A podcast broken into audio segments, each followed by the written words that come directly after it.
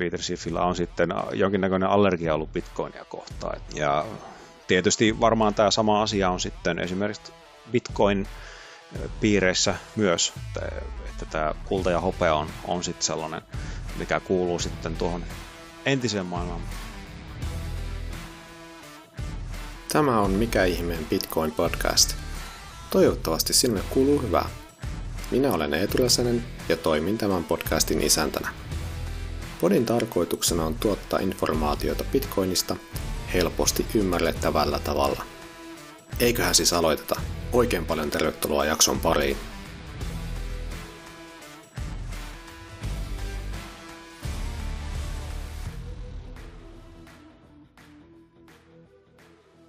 Tervetuloa Henri Podiin.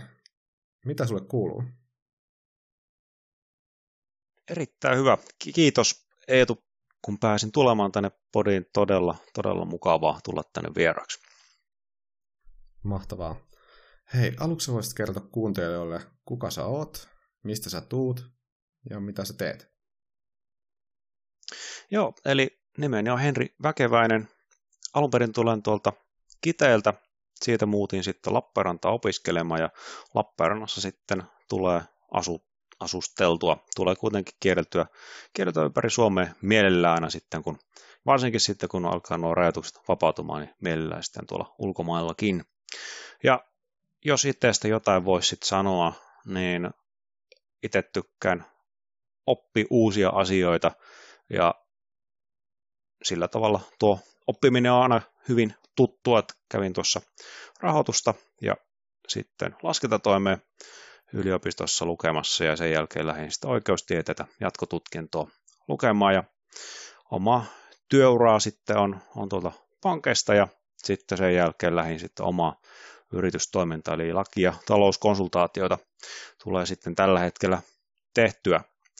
Ja jos jotain tuosta laki- ja talouskonsultaatiosta, niin ihan tuollaista perinteistä perunkirjoitusta, ositusta, perinnönjakoa, sopimuksia ja sitten tulee tuota sijoitusmarkkina-analyysiä tehtyä, tehtyä siinä sitten. Ja sitten tuollaista enemmän tällaista nykyaikaista verkkokurssisisältöä, virtuaalivaluuttojen verotuksen verkkokurssia on tullut sitten on tullut sellainen tehtyä ja, ja mitä liittyy vielä Bitcoiniin, niin on tässä Suomen kryptovaluuttayhdistyskonsensuksessa ollut sitten hallituksessa pari vuotta ja pyrin nostamaan sieltä sellaisia positiivisia asioita ja uusia tekijöitä sitten mukaan.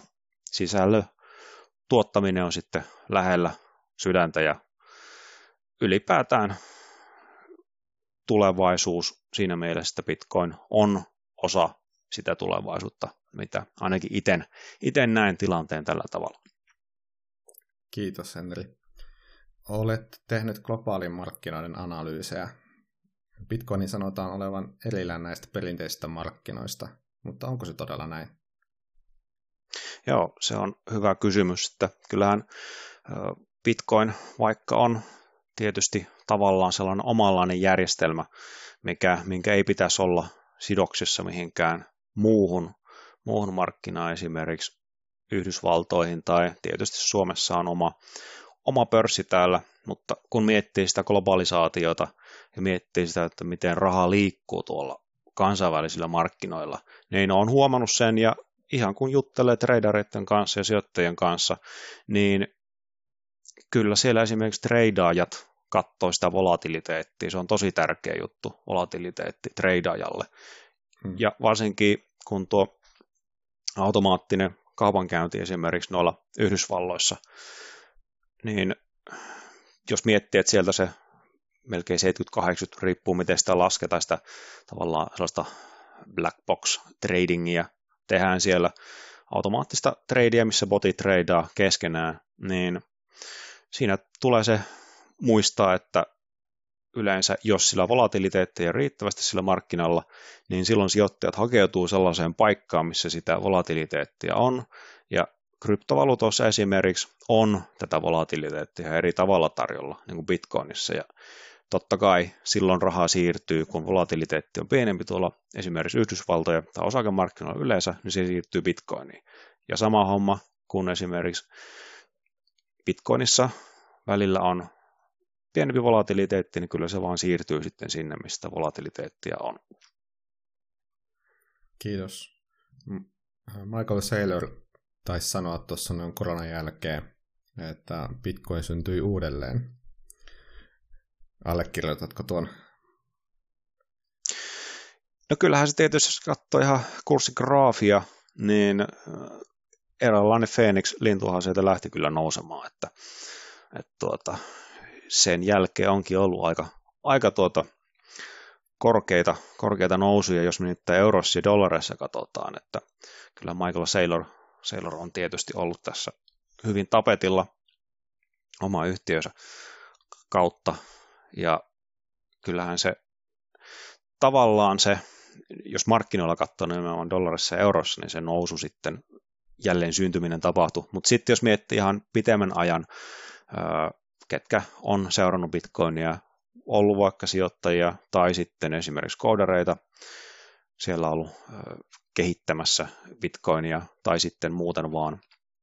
Hyvin Bitcoin on niin sanotusti ollut sitten siinä omassa, omassa elämässä on ollut esimerkiksi kehittämässä sitten jotain, jotain lompakkopalveluita tai sitten muuten on Bitcoin on vaan sellainen sijoituskoode, mitä sitten nimenomaan pitää sitä, että se on tulevaisuuden, tulevaisuuden sijoituskohde, mitä kannattaa ehdottomasti seurata, niin kyllähän tämä on sellainen, sellainen asia, että pitemmän ajan sellaiselle holdaajalle, niin todennäköisesti ei ollut kysymys mistään, mistään sellaisesta uudelleen syntymisestä, mutta jos katsoo ihan markkinagraafia ja teknistä analyysiä, niin sehän kyllähän se ehdottaa, ehdottomasti kertoo sitä, että siellä saavutettiin jonkinnäköinen tukitaso ja siitä lähti sitten uusi nousu. Kiitos. Seuraat paljon myös kulta- ja hopeasektoreita ja teet kaivostoimintayhtiöistä muun muassa analyysejä, niin tuleeko, tuleeko siellä tota, skeneessä toi kulta 2.0, eli bitcoini millään tavalla, ja onko se siellä vähän sellainen kilosanakin? Vai... Joo, kyllähän se, se tuota, niin, kultasektoria lähi seuraamaan joskus 2000, olisiko ollut 6 tai 7. Taisi olla 2007. 2008 oli oikeastaan se silloin, että milloin se sitten tavallaan löi läpi, että, että kultaa ja hopeita tuli seurattua ja tehtyä siitä kaivosyhtiöistä sitten analyysejä, nimenomaan jenkkiä, kanadalaista kaivosyhtiöistä. Afrikkalaisia kaivosyhtiöitä tuli seurattu myös, mutta siellä se poliittinen tilanne oli vähän sellainen, että tuota, ajattelin keskittyä näihin, näihin tuota, kanadalaisiin jenkkiyhtiöihin. Ja siinä oikeastaan tuli sitten seurattua tätä raaka-ainesektoria hyvin paljon. Esimerkiksi siellä oli Jim Rogersia ja sitten tuota Mark Faberia, ketkä oli sitten hyvin vahvasti tällä. Robert Chapman oli myös, myös sellaisia, mitä tuli seurattua. Ja hyvin paljon, paljon vielä monia muitakin. Ja Peter Schiff esimerkiksi oli näitä, mitä seurasi hyvin paljon. Ja ne, ketkä kryptovaluutta markkinoita on seurannut, niin Peter Schiffillä on, eh, hän on niin sanottu gold bug siellä, että, että tuota, hänellä on sitten se mitä hän, mistä hän mielellään puhuu ja sijoituskohteena kultaa nimenomaan kehottaa sitten sijoittajia panostamaan tähän, niin, tähän sijoituskohteeseen, niin, niin heillä, esimerkiksi Peter Schiffillä on sitten jonkinnäköinen allergia ollut bitcoinia kohtaan, että, että tuota, ja tietysti varmaan tämä sama asia on sitten esimerkiksi Bitcoin piireissä myös, kryptovaluuttapiireissä myös, että, että tämä kulta ja hopea on, on sitten sellainen, mikä kuuluu sitten tuohon entiseen maailmaan, mutta itse näen sen sillä tavalla, että se on ö, oikeastaan yksi elementti, mitä esimerkiksi kullassa tai bit, ö, hopeassa ei ollut, niin Bitcoinissa on sitten se ja nimenomaan se helposti tämä välittäminen huomattavasti helpompaa Bitcoinien säilyttäminen on siinä mielessä helpompaa. Tietysti kullalle ja hopella on omat, omat puolensa, että jos miettii, että mennään tosi pitkä aikaa taaksepäin, niin tuolla 150 000 vuotta sitten oli ilmeisesti ensimmäinen kultakaivos koko maailmassa. Etelä-Afrikassa kuin Shiva kultakaivos on löydetty arkeologisia todisteita, että niin pitkään on louhittu kultaa. Mennään siis niin pitkälle, pitkäksi, pitkää aikaa historiassa taaksepäin, että kyllä näen, että kullalla ja hopella on, oman, on oma rooli, mutta todennäköisesti tulevaisuuden nimenomaan länsimaiselle ö, uudelle sijoittajasukupolvelle Bitcoin todennäköisesti tulemaan paljon, paljon tuota, niin, tärkeämpi kohde. Kiitos Henri. Peter Schiffin poikahan on tota, Bitcoinia ja tunnettu tuolla Twitterissä, niin se olisi kyllä tilanne, että kun heillä on perheillalla, niin mä haluaisin olla siellä kärpäsenä katossa, että minkälaista se keskustelu on, että tuota, tuolla noin tweetit lentää, lentää kyllä puolta toiselle, tuota, popcornit vaan esille ja katsomaan niitä, että suosittelen. Hei, tota, kertoisitko kuuntelijat tuota, sun näkemystä tuosta tämän hetken markkinatilanteesta ja tällaista uuden ajan taloudesta? Joo, eli tällä hetkellä markkinoilla on, on, tämä on tietysti sitten, haluan korostaa että tämä oma, oma näkemys tästä markkinasta, että on tosiaan seurannut markkinoilta oikeastaan siitä lähtien, kun lähdin opiskelemaan kauppatieteitä, niin, ja se olisi ollut joskus 2000-luvun alussa, ja siitä on sitten oikeastaan rakentanut sitä omaa, omaa näkemystä markkinasta, ja jos tämä hetke markkinatilanteesta nyt jotain voisi sanoa, niin kyllähän siellä on, niin kuin tuossa mitä edellä käytiin vähän läpi, että uudelleen syntymistä koko markkinalla, jos katsoo ihan lukuja ja tuota kriisiä, mitä siellä viime vuonna sitten oikeastaan lähti se kriisi, että liikkeelle, niin kyllähän siitä pystyy nimenomaan katsomaan sen, että se uudelleen syntymistä siinä mielessä markkinoilla tapahtui ja nimenomaan uusi aika oikeastaan näytti lähtevän liikkeelle. Että kyllähän tällaiset, tällaisia tapahtumia oli, 9-11 oli silloin, muistan kun se oli silloin, siitä nyt on aikaa kohtuu pitkä aika, mutta silloin oli samanlainen tilanne, matkustuskielto, nyt nähtiin tämä eskaloituminen vielä suuremmassa mittakaavassa, ja joka ikinen kerta, kun tällainen isompi tapahtuma tulee, niin se tarkoittaa sitä, että tulee muutoksia, tulee lainsäädäntöä uutta, tulee viranomaisohjeistusta, markkinat muuttuu tosi paljon, tulee uusia toimijoita mukaan, koska erittäin paljon vanhempia toimijoita karsiutuu pois. Mitä esimerkiksi yrittäjien kanssakin juttelen, niin nyt on tapahtunut niitä sukupolven vaihdoksia tosi paljon. Ja sitten on vielä niitä, ketkä yksinkertaisesti sanoo, että okei, he lopettaa nyt, tämä on sellainen, niin, niin, tota, niin paljon pitäisi muuttua, koska digitalisaatio, niin se on tullut nyt läpi. Ja jos miettii ihan tuota, ihan tuota sitä, että siinä mielessä, että markkinatilanne, että moni, moni näkee tämä tosi niin kuin, sellaisena rajoittavana tämä tekijä, niin nyt oikeastaan markkinat on lähtenyt jakaantumaan kahtia – ja kirjoitin tästä muun muassa salkurakenteen tuossa viime elokuussa. Ja nimenomaan siitä, jos jaetaan tämä markkina nyt kahtia, niin on se, missä puhutaan tämmöistä enemmänkin tämmöistä keskiajasta. Osalla markkinoilla nimenomaan tämmöinen keskiaika, että nyt taistellaan henkiin jäämisestä. Esimerkiksi joku ravintola viihdeala, niin se on tosi pitkälti just tässä tilanteessa. Taistellaan nimenomaan selviämisestä, että pystytäänkö ylipäätään selviytymään. Ja sitten on tällaisia renesanssialoja, niin kuin esimerkiksi digitalisaatioon liittyvät. Hyvin pitkälti näen itse myös sillä tavalla, että nämä digitaaliset valuutat, esimerkiksi nimenomaan Bitcoin, niin on nimenomaan tässä niitä, mitkä on niitä renesanssialoja, missä nähdään tosi nopeita nousuja. Ja melkein kun tässä nyt on nähty näitä rahoituskierroksia joidenkin, joidenkin tuota, sitten tuota älysopimusalustojen kanssa, niin, niin esimerkiksi Mikko Alasaarella on tästä puhunut, että tosi nopeasti nyt, nyt on nimenomaan, kun sijoittajat etsii, etsii nimenomaan uusia vaihtoehtoja ja kokeneemmatkin sijoittajat, että markkinoillehan on tullut nyt, no onko hän sitten maailman tällä hetkellä toisessa kolmanneksi vai onko hän rikka Elon Musk. Hän on tullut markkinalle. Sitten on George Soros on tullut markkinoille.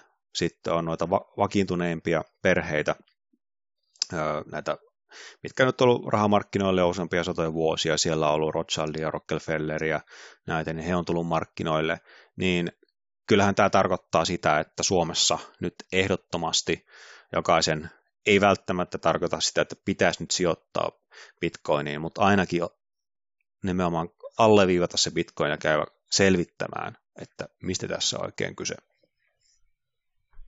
Kiitos Henri. Toi, että mun vanhemmat esimerkiksi sijoittaisi bitcoiniin, niin kuulostaa todella, todella kaukaiselta ja jotenkin voi, mua pelottaa ajatus, että tuota, oma isäni lähtisi tuota, luomaan bitcoin-lompakkoa ja just se turvallisuus ja helppokäyttöisyys, niin siihen pitäisi nyt sitten niin kuin, mielestäni niin kuin, satsata ja just käy, niin kuin, että saisi, saisi ihmiset ottamaan selvää niistä. Mutta tuota, tuosta noin tuota, aasinsiltana eilistä käymästä keskustelusta Bitcoinista. Mikä estää, että Suomen valtio ei vaan päättää vaan nyt yksipuolisesti, että Bitcoin on laiton ja sitä ei saa omistaa? Joo, se on, se on tietysti tämmöinen yksi skenaario, mitä voi aina miettiä, että miten, mitä tämä tällainen sitten tuota, jos tällainen tilanne tulisi, niin mitä se sitten tarkoittaisi. Mutta itse näen tilanteen sillä tavalla, tietysti Intiassahan, siellähän oli tällainen, tällainen tuota päätös. Se tietysti, että miten sitä pystytään valvomaan, niin se enemmänkin ratkaisee sitten, sitten tuota, sitä käytäntöä, että mitä, mitä se todellisuudessa sellainen voisi vois sitten tarkoittaa, mutta en näe kovinkaan realistisena tällaista päätöstä ihan nimenomaan siitä syystä, että Suomen tullilla on todennäköisesti Suomen suurin Bitcoin-omistus, joten se olisi, se olisi ehkä sellainen tällä hetkellä vähän niin kuin kiusallinen tilanne, että, että tuota, kielletään vaikka nyt kryptovaluuttojen omistaminen, vaikka itse omistetaan sitten ehkä Suomessa eniten tai ainakin yksi suurimmista lompakoista sitten, tai, tai noista tuota, niin, varallisuudesta ylipäätään tähän omaisuuslajiin kryptovaluutat. Hmm. Kiitos. Tulillahan oli käsitykseni mukaan pelko, että jos he möisivät tuota, nämä bitcoinit, ne päätyisi takaisin rikollisille. Ja se heillä se vahvasti se stigma on että tämä on rikollisten rahaa, koska se on myös niiltä takavarikoitu. Niin miten sä tota, taklaisit tuollaisen ennakkoluulon, tai miten sä, vaikka jos sun pitää sun ystävälle kertoa, että jolla on tällainen ennakkoluulo, niin miten sä, miten sä lähtisit kertomaan hänelle, että tämä on paljon muutakin? No se tietysti, että tuo rikollisuushan nostetaan aina, aina tuota pinnalle, ja jos nyt miettii historiaa saatossa, niin kyllähän niitä, se uusi ala on aina nimenomaan alussa sääntelemätön, ja sääntely tulee aina sitten jälkikäteen. Joten sen vuoksi on hyvä muistaa, että yleensä sellaisella markkinoilla, missä ei sitä sääntelyä ole, niin sillä pitää olla varovaisempi sitten kuin sitten sellaisella tutummalla markkinalla. Ja tietysti sellainen sääntelemätön markkina on sellainen, missä sitten jos nimenomaan hakee tuottoa tai, tai esimerkiksi toimialalle haluaa sitten perustaa firman, niin sääntelemättömyys on, on sitten sellainen sitten tuota, tavallaan etu, mutta jos miettii tuota tullin, tullin sitten tuota tilannetta, että jos ne sitten päätys rikollisten käsiin, niin jos nyt katsoo ihan Euroopan unionin omaa, omia tilastoja, tutkimusta, esimerkiksi tuosta rahanpesuun liittyen muutama vuosi sitten tuli aika kattava tutkimus, niin sen mukaan esimerkiksi Bittirahassa on luettavissa se tutkimus. Ja se on ihan tuolla Euroopan unionin sivustollakin, niin sen mukaan suurin osa nimenomaan rahanpesussa käytetystä varoista on sitten käteistä, euroja ja dollaria. Tietysti dollari on varmaan siinä se kaikkein, kaikkein niin kuin maailmanlaajuinen ykkönen, mutta sitten eurot on, on ihan niin kuin tällä tietysti euroalueella euro, eurovaluutta sitten on se johtava nimenomaan käteisen rahan puolella. Ja kryptovaluuttojen osuus siinä rikollisessa toiminnassa, niin se on ihan häviävän pieni prosentuaalisesti. Taisi oli jotain, olisiko ollut 0,15 prosenttia. Eli jos tietysti tuli myy sen, myy sen suoraan rikollisille, niin silloinhan se päätyy varmitten rikollisten käsiin, mutta, mutta tuollainen päätelmä sitten en, sitä niinkään semmoista, ehkä hyvin, hyvin spekulatiivisena.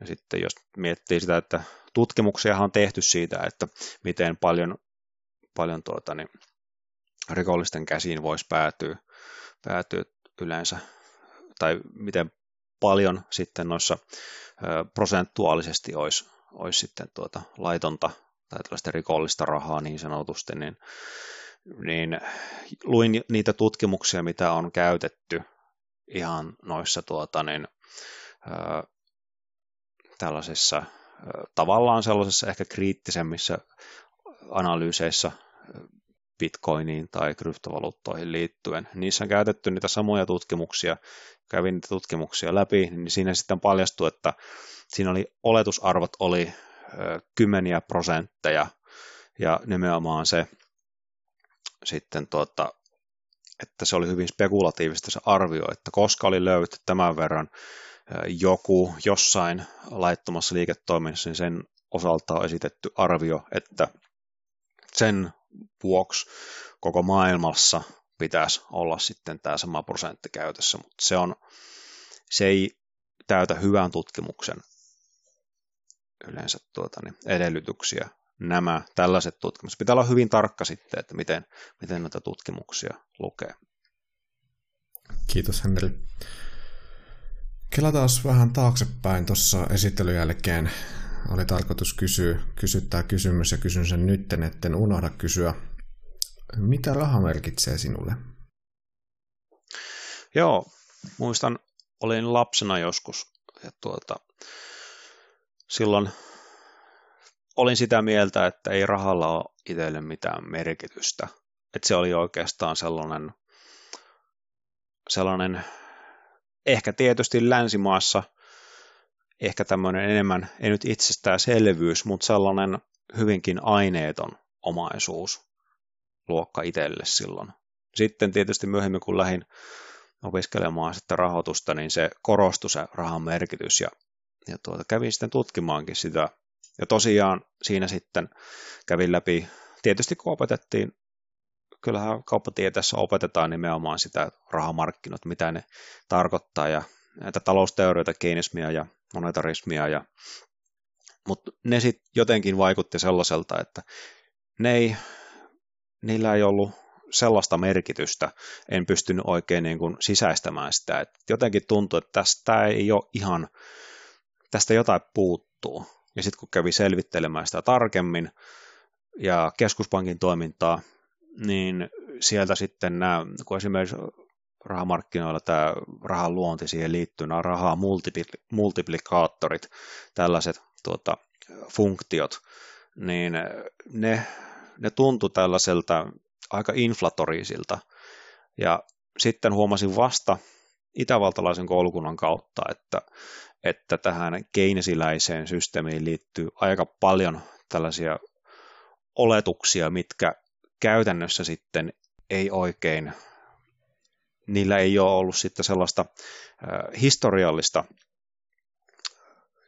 evidenssiä sen suhteen, että nämä olisi toiminut tällaiset inflatoriset systeemit. Ja, ja oikeastaan siinä se sitten tietysti kapitalismia tuli siinä opittua samalla ja oikeastaan huomattuu sitä, että miten paljon se sellainen tavallaan kapitalistinen ajattelutapa siinä mielessä, että omalla työllä on merkitystä ja nimenomaan sillä pystyy luomaan hyvää toisille, kun auttaa toisia, niin tällainen ajatus ja sitten nimenomaan se, että siitä jos, jos miettii ihan tällaisia verotusnäkökulmia, niin se tällainen kollektiivinen osuus siitä, esimerkiksi valtioosuus veroista omasta tuotosta, niin se sitten, ja mitä sitä saa sitten vastineeksi takaisin, niin tämä tuli sitten siinä nimenomaan mietitty, että se yhtälö, se rahan yhtälö, että jos nyt autan toista sillä tavalla, että sen elämä muuttuu, jolla osa-alueella, tietysti kun mikään lääkäri on, niin en pysty sitä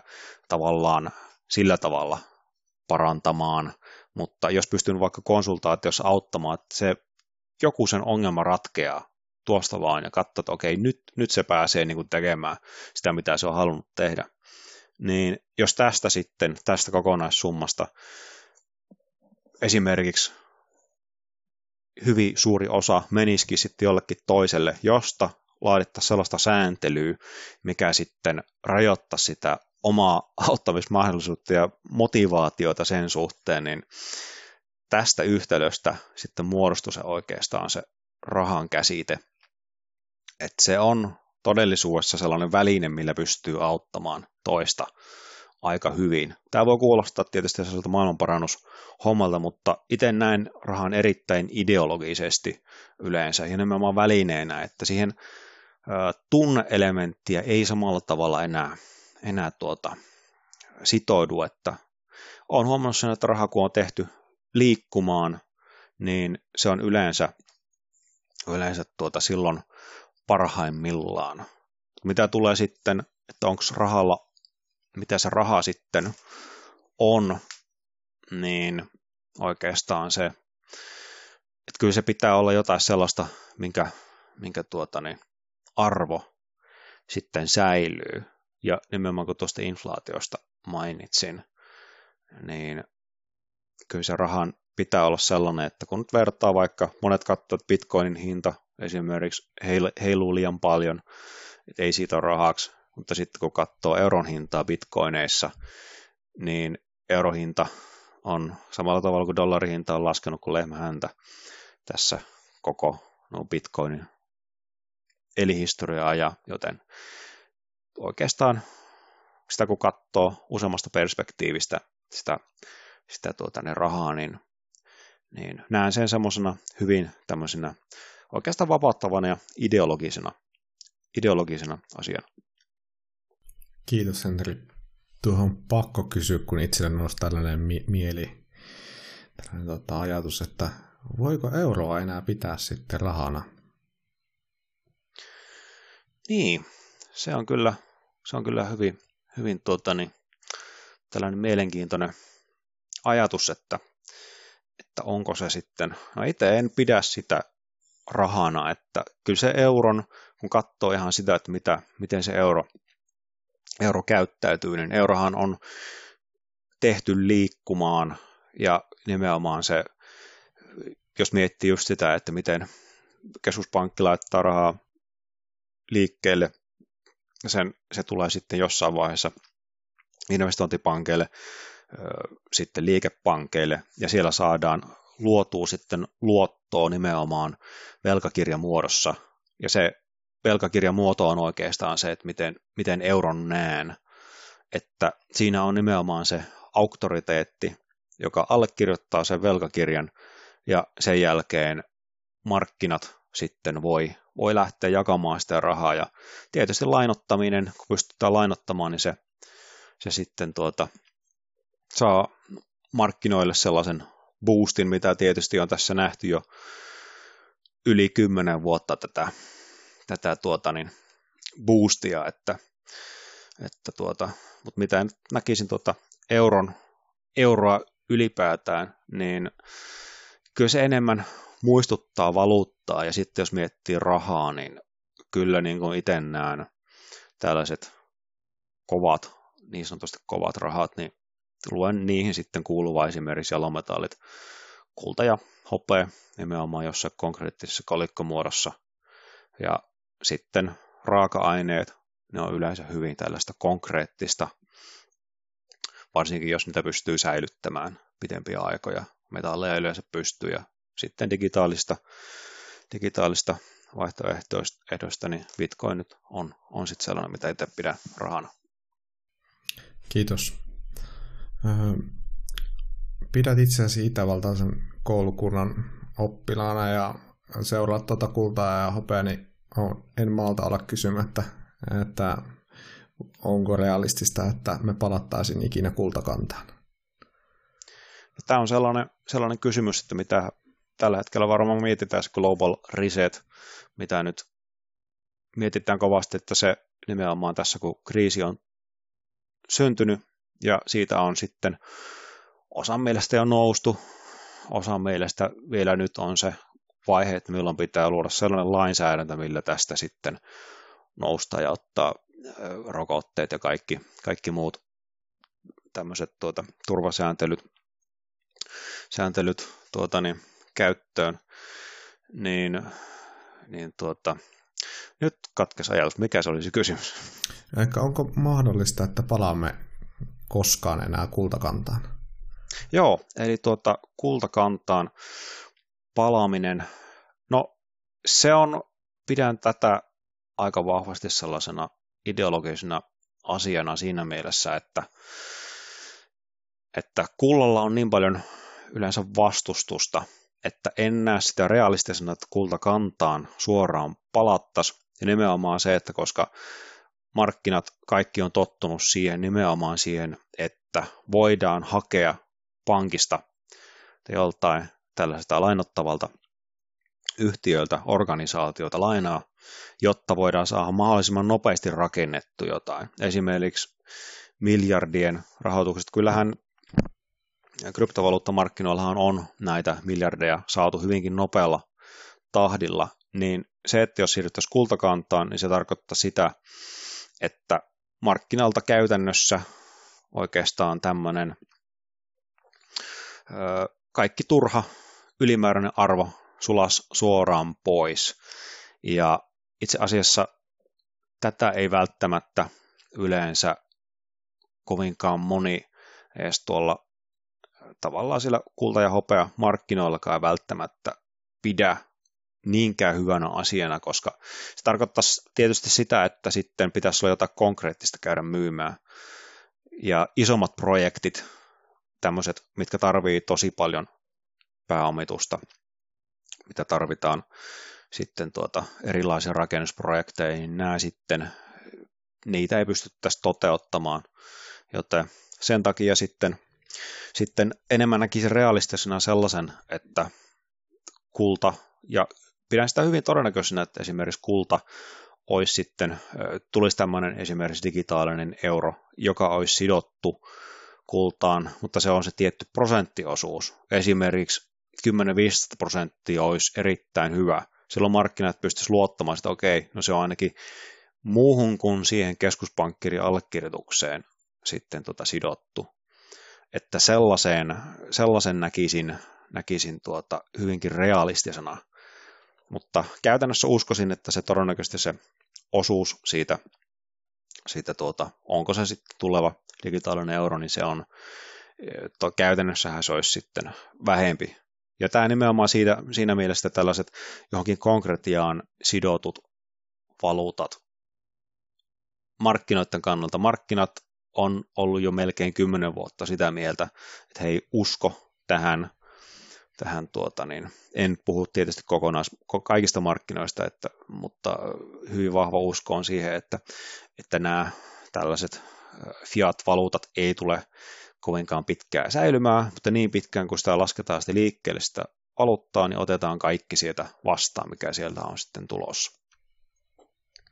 Kiitos. Voidaanko bitcoinia pitää sitten jonkin sorttisena turvasatamana? Niin, se on tietysti sellainen, sellainen termi, mitä bitcoinista on käytetty. Oikeastaan tämä turvasataman käsite, jos sitä vielä vähän avaa, niin se turvasatama, että miten, minkälaisena turvasatamana sitä pitää, että arvosäilyttäjänähän Bitcoin on jo tunnustettu, että se arvo säilyy aika hyvin tuossa, tuossa tuota, niin, Bitcoinissa on ainakin tähän mennessä säilynyt.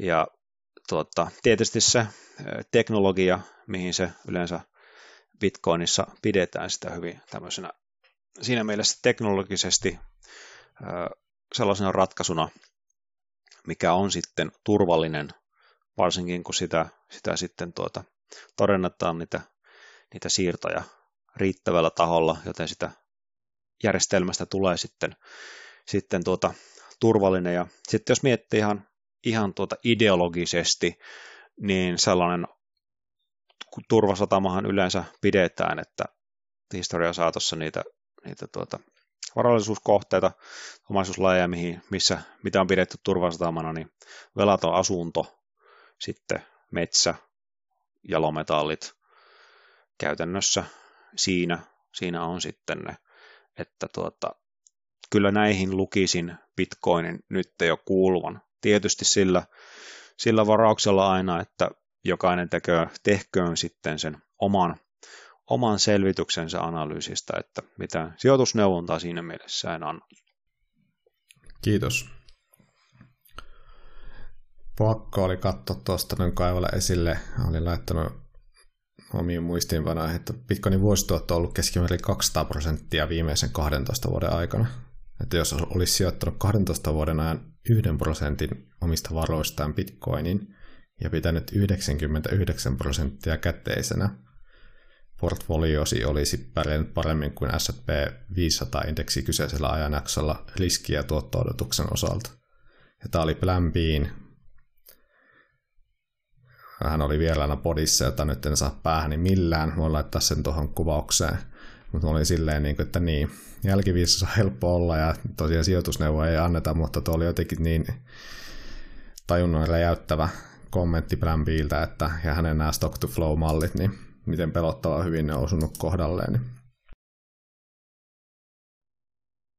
Joo, ehdottomasti, että kyllä se niin itsekin suhtaudu alussa hyvin epäilevästi Plan B-malliin, siihen stock to flow malliin, mutta sitten kun aikani sitä, sitä tuota lueskeli enemmän, niin kyllähän se konkreettisesti on, on osunut erittäin hyvin, hyvin sitten kohdalleen.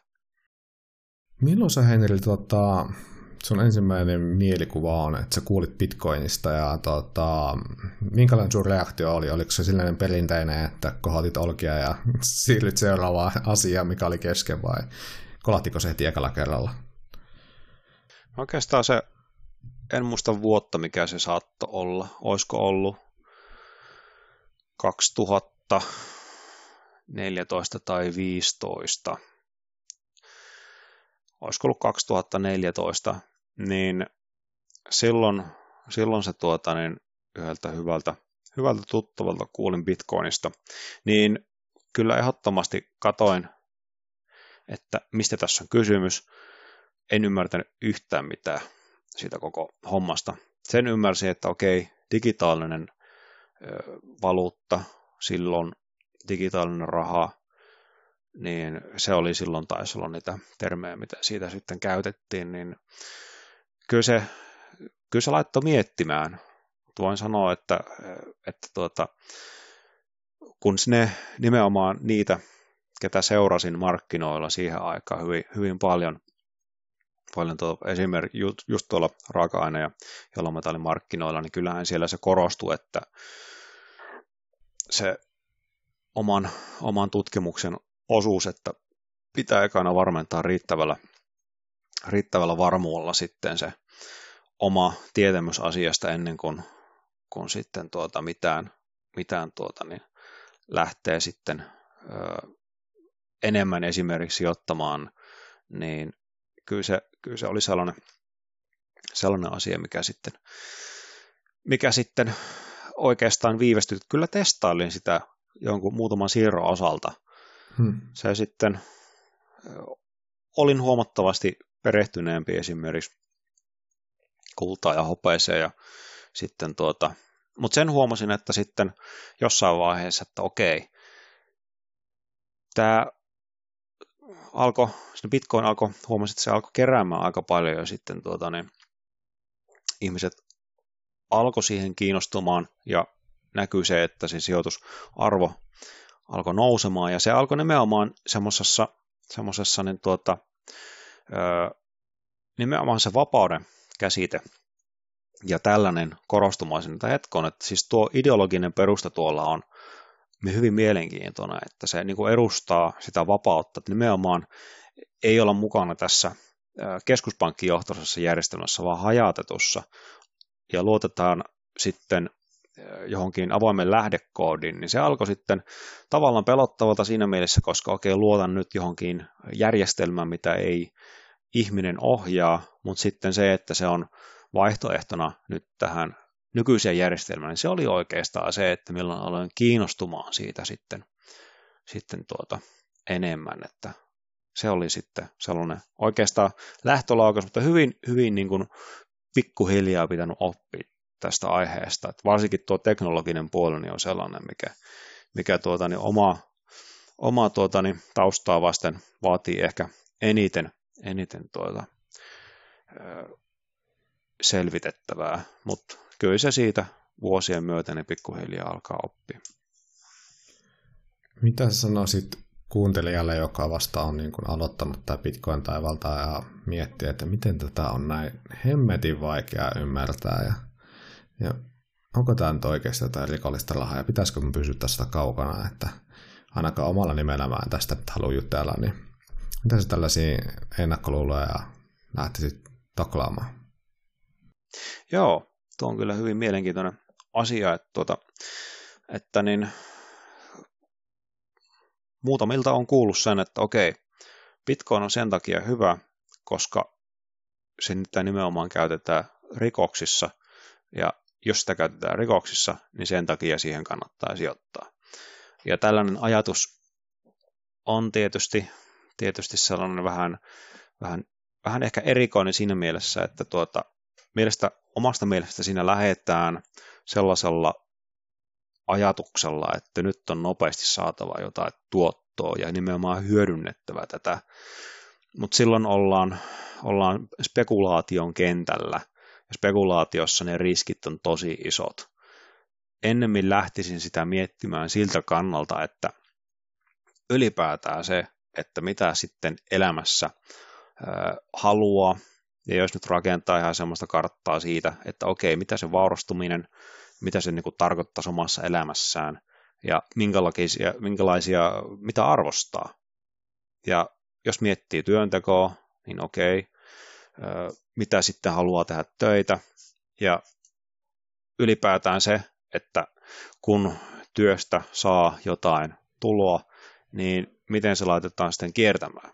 Sijoittamisen kauttahan saadaan ekstra tuloa ja silloin nimenomaan tulee jotain tuottoa sille silloin, kun ei tee mitään itse. Ja tämä on sellainen ajatus, mikä, mikä yle, ylipäätään, että vaikka nyt puhutaan siitä, että eh, Bitcoin olisi sitten matemaattisesti turvattu ja Plan B tai Stock to Flow-analyysiä ja näitä on sitten sitä tukemassa, niin lähtisin miettimään sitä siitä, että mikä, mikä on sellainen niin kuin omat arvot sitten, että, ja nimenomaan se, että haluaako olla historiassa oikealla puolella.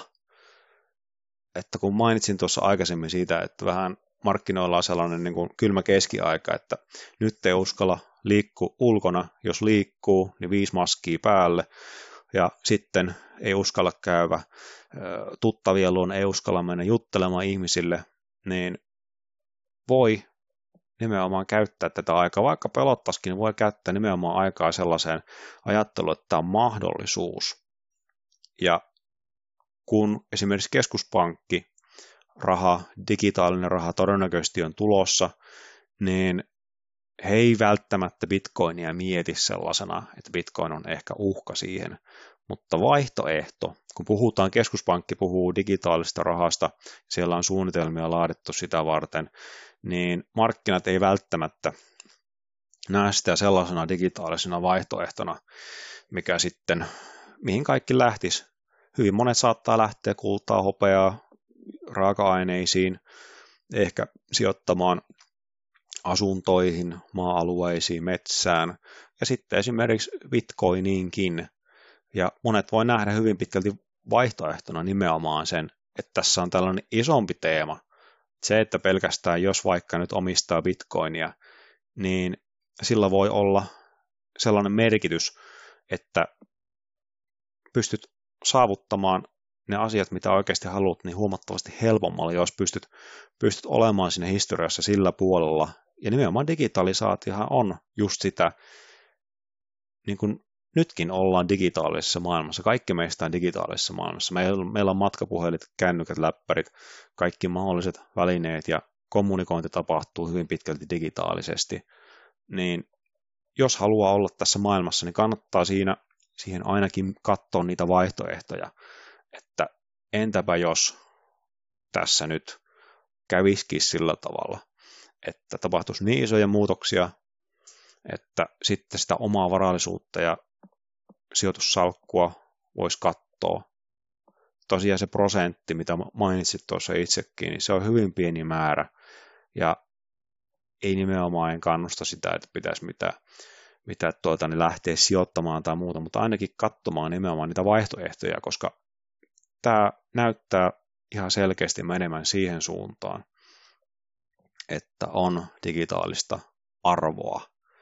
Ja jos se on laadittu sellaiseen teknisesti sellaiseen muotoon, mikä on turvallinen, se on vielä tällä hetkellä erittäin, siellä on, sitä kehitetään maailman parhaita kehittäjiä siinä mukana.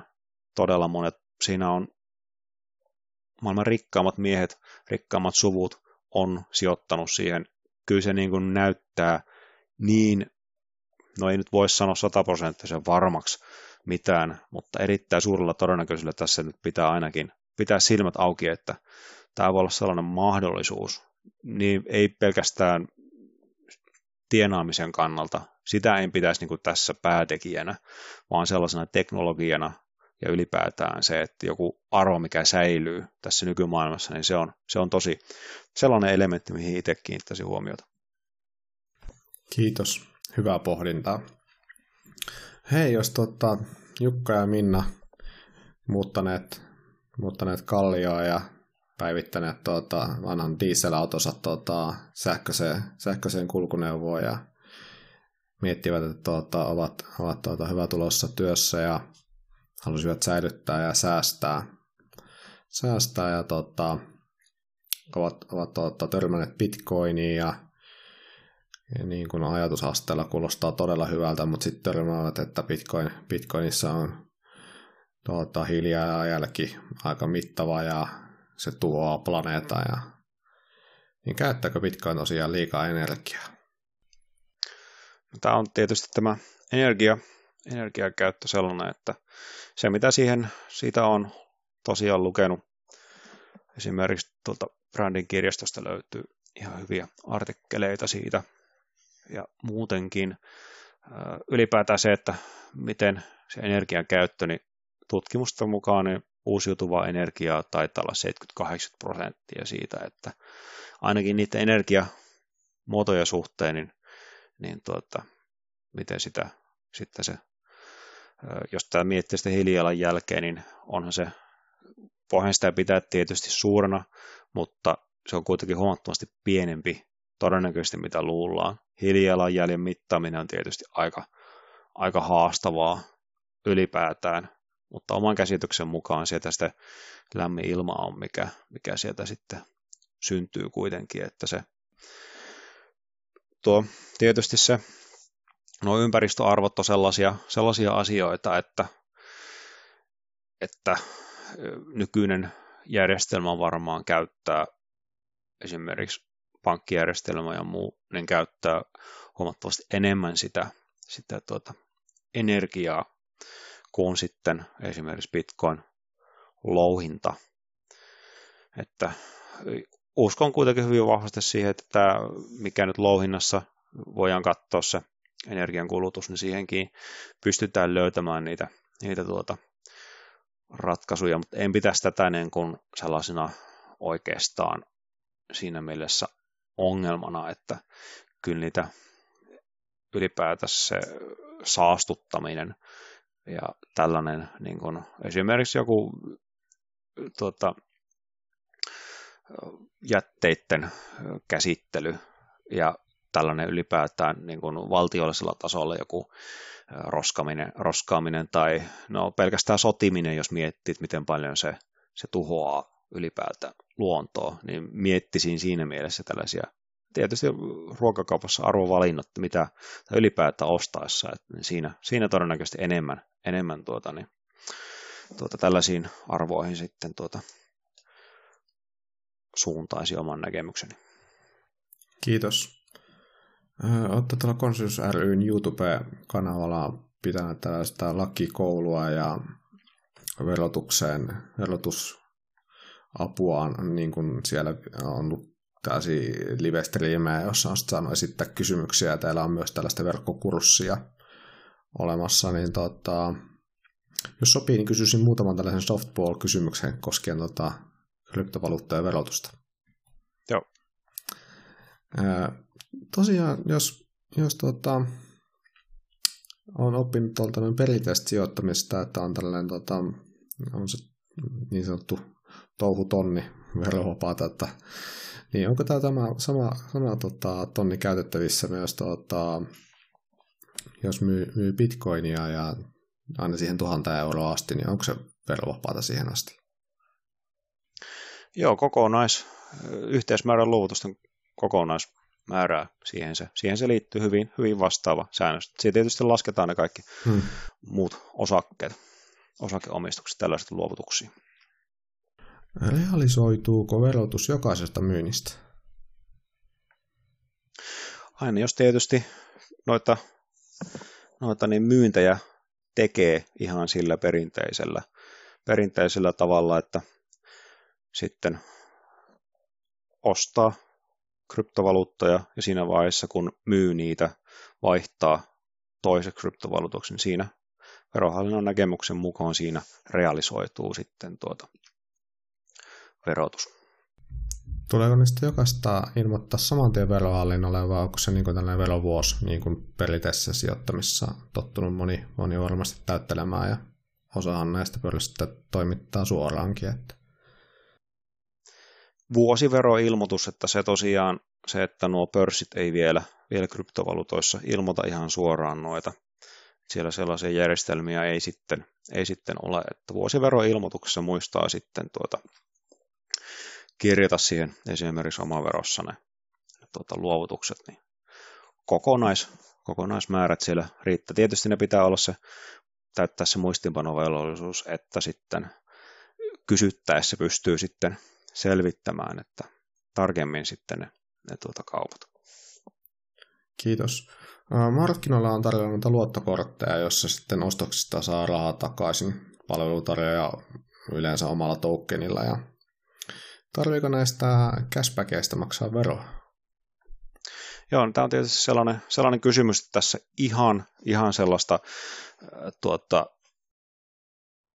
ihan viimeisen päälle tuota vastausta ei pysty, pysty antamaan, mutta tämänhetkisen käsityksen mukaan nämä cashbackit, eli tällaiset ostohyvitykset on, on sellaisia, että niistä ei, ei pitäisi veroa. Silloin varsinkin, jos ne ihan tällaiseksi ostohyvitykseksi Suomen lainsäädännön mukaan tulkitaan, niin silloin, hmm. silloin ei pitäisi. Tietysti se on se, no bonukset on, bonusten verotus, niin niiden mukaan on tuota, pitää katsoa sitten tarkemmin noita, noista tuota, veroalan ohjassa bonusten verotuksesta, niin siellä sen mukaan tällainen lähtökohtaisesti henkilö verovapaata tuloa. Vähän sivuttiinkin näitä seuraavia kysymyksiä ennen tuossa nauhoittamista. Ja tuota, haluaisin näistä kuitenkin kysyä, vaikka vähän olikin, että tuota, näihin ei vielä välttämättä vastauksia jo antaa, niin noista lainapalveluista. Muun muassa toi Nexo tuottaa tällaista palvelua, niin heillä on, heillä on vaikka Bitcosta saa korkotuottoa, niin tuleeko tästä korkotuotosta maksaa veroa? No tämä on tietysti niitä, niitä asioita, että en ole ainakaan tietoinen siitä, että tässä olisi, olisi tuota, niin tullut sitten verohallinnolta ratkaisu asiaan. Jos miettii sitä, että, että ei ole selkeää, selkeää linjausta vielä. Ennakkoratkaisuhan on sellainen, että jos ei ole ihan tuota varma siitä, että miten varsinkin jollekin, jos miettii näistä korkotuotoista isompaa summaa ja siellä olisi tulossa sitten isompia summia korkotuottoa, niin silloin melkein se ennakkoratkaisu olisi sellainen, millä voisi sitten varmistaa sen. Mutta käytännössä, jos siitä ei ole vielä, vielä virallista, virallista tuota kannanottoa esimerkiksi, tietysti lakisää. Tässä kannattaa muistaa se, että verolainsäädännössä se kirjoitettu laki on se kaikkein korkeamman tason, tason tuota niin, säännös. Ja jos ei sellaista ole, niin kuin ei ole, ja sitten ei ole, ei ole tuota, tullut vielä korkeammalta hallinto-oikeudelta, joka sitten käsittelee näitä veroasioita, niin sieltä ei ole tullut julkiseksi ainakaan tällaista ratkaisua. Ja sitten siirrytään sitten näihin veroohjeeseen, mikä on sitten seuraava asteista, asteista tuota, seuraava asteena tällainen niin, niin sanottu sallittu oikeuslähde, niin sielläkään ei tällä hetkellä virallista ohjeistusta ole tästä asiasta ainakaan omaan tietoon tullut. Ja jos ei sellaista ole, niin silloin siinä on mahdollisuus, mahdollisuus nimenomaan sen tarkoituksen mukaan saada vielä ehkä, ehkä hyödynnettyäkin tätä mahdollisuutta. Suosittelen, suositan ehdotonta varovaisuutta näissä, näissä sitten tuota, jos lähtee näissä etenemään, että, että tuota, oikeastaan se tulee muistaa, että jokaisen meidän pitää tietää laki. Me ei voi olla koskaan sanoa, että me ei, me ei ole tiedetty, mm. koska se on se, se on se vaatimus, että varovaisuutta noudattaisi, että kyllä jos tietysti on, on ihan selkeä näkemys ja pystyy sen nimenomaan siinä perustelemaan omassa, omassa tuota vaikka ennakkoratkaisuhakemuksessaan tai sitten veroilmoituksella, jos, tai selvityspyynnössä, jos kysytään, niin, niin tuota, siihen sitten voi, voi tukeutua, mutta siinä on mahdollisuus, mahdollisuus nyt tuota mm. saada hyödynnettyä tilanne. Kiitos. Kyseistä palveluista saa myös tota, otettua euro, euroja niin kuin lainattua bitcoinia vastaan ja öö, kun tällaisen euro, euromääräisen tota, lainan sitten nostaa perinteiset pankkitilille, niin pankkitilillehän se siirto näkyy, että se on tullut, tullut kryptopankista, niin tuleeko tällaista tehdä ilmoitus verohallintoon? Melkein varmistasin tuon, tuon asian kyllä sitten verohallinnolta, että aina joku uudempi asia, hmm. niin jos, jos yhtään tuntuu siltä, että miten tämä sitten voisi vois mennä, niin, niin tuota, tässä on vielä useampi osapuoli, miten asia tulkitaan eri lähteistä. Se, että jos itsellä on hyvin vahvat perustelut siihen, että miten toimii, ja nimenomaan se, että esimerkiksi esimerkiksi tuota, niin on tietty, vaikka nyt strategia laadittu, sijoitusstrategia, johon nämä kuuluu osana tällaiset, tällaisten tuota, niin, tuottojen, lainojen mahdollisen tuoton hyödyntäminen, niin silloin se, silloin voi olla mahdollisuus, että tuota, se otetaan sellaisenaan, että okei, tämä on, kun ei sääntelyn tarkoituksena estää, estää tuota ihmisiä toimimasta, varsinkin kun jos sääntelyssä nimenomaan on vielä sellainen tila, että ei ole vielä, vielä tuota sääntely muodostunut, niin kyllä monet varmaan pyrkii käyttämään tätä, tätä tuota, tällaista tuota sääntelemättömyyttä hyödyksi, mutta kehottaisin varovaisuuteen, koska silloin vasta viimeistään, kun on tullut jonkinnäköistä ohjeistusta, viranomainen on ottanut kannan asiaan virallisesti, niin silloin se asia menee sillä tavalla, ellei sitä sitten lähde esimerkiksi omassa, omalta kohdaltaan sitten tavallaan haastamaan sitä, sitä käsitystä, oikaisuvaatimusta tekemään ehkä keskusvarohallinto verohallinnolta ja sitten ehkä siitä vielä korkeamman tasolle tuonne korkeampaan hallinto-oikeuteen, niin, niin tuota, kyllähän tällaisia mahdollisuuksia on. Että tämä on, jos ei ole tarkkaa säännelty, niin se on aina, aina eräänlainen mahdollisuus, mutta riskejä siihen liittyy. Kiitos. Hei, ketä sä suosittelisit seuraamaan Twitterissä ja jonkinlaiset perustelut? Ota vaikka kolme pikkiä sellaisia, sellaisia tilejä, jotka olisi tällaisia helposti ymmärrettävää Bitcoin, Bitcoin tota, tietoutta jakavia tilejä. No oikeastaan tietysti siltä, siltä kannalta, että mitä, mitä sitten tuota, haluaisi esimerkiksi, esimerkiksi tuota, niin seurata, että itse Twitteriä käytän sen verran vähemmän, että oikeastaan aihealueittain yleensä käytän sillä tavalla, että, että tuota, ää, on mukana ryhmissä, esimerkiksi tuolla Telegramin puolella ryhmissä ja katson sitä keskustelua, koska sieltä nousee tosi paljon sellaista, mitä itse ei ole sitten pystynyt niinkään, niinkään tuota, niin, ää, tuota, ne jos siinä itse en kerkeä ihan samalla tavalla, samalla tavalla sitten seuraamaan ketään, ketään tuota, aktiivisesti, että sieltä kun esimerkiksi ryhmästä nostaa joku jonkun nimen, niin sitten käyn katsomassa, katsomassa tuota, niin, nyt en ihan, ihan tuota, niin, suoraan muista sellaista, mitä nyt ehdottomasti kannattaisi, kannattaisi tuota, niin, tietysti jos on kiinnostunut esimerkiksi tuosta niin, ää, ylipäätään tällaista itävaltalaista koulukunnasta, niin Safadeen ammuus voisi olla, olla sitten tuota sellainen. Ja sitten tietysti, jos miettii ihan noita, ihan tuota niin, tämä tuota,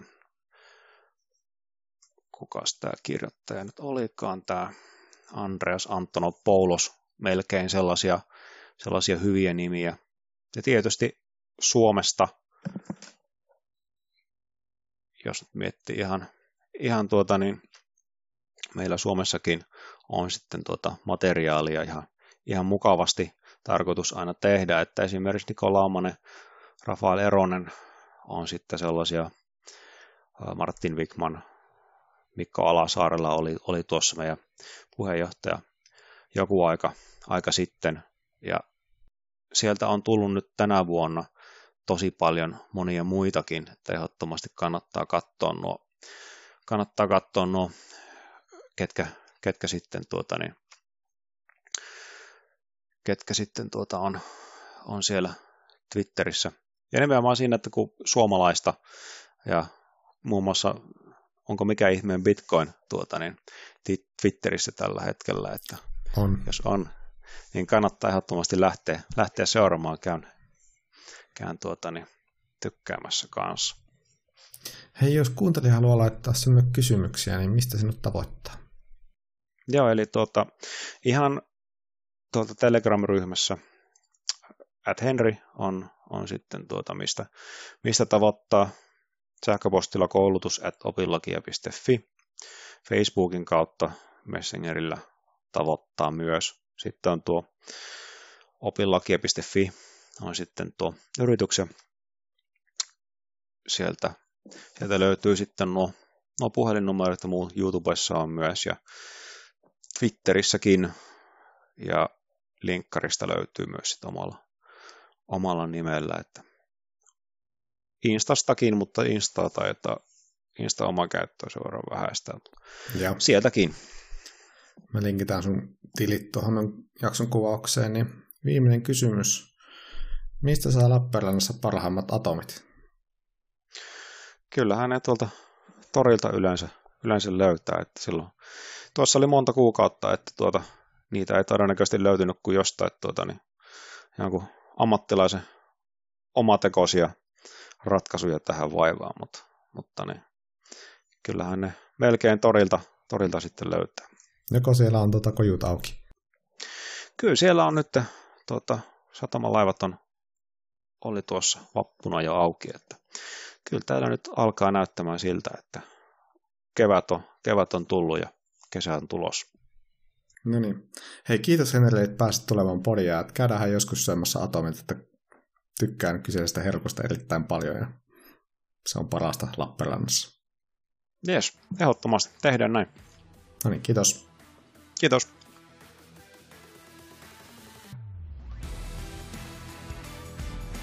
Iso kiitos, että kuuntelit jakson. Ota kanava seurantaa YouTubessa ja podialustoilla. Jätä palautetta ja jaa sisältöä somessa. Näin tekiessä tuet podia ja annat motia jatkaa sisällön tuottamista. Ja vielä kerran, kiitos, että olit mukana.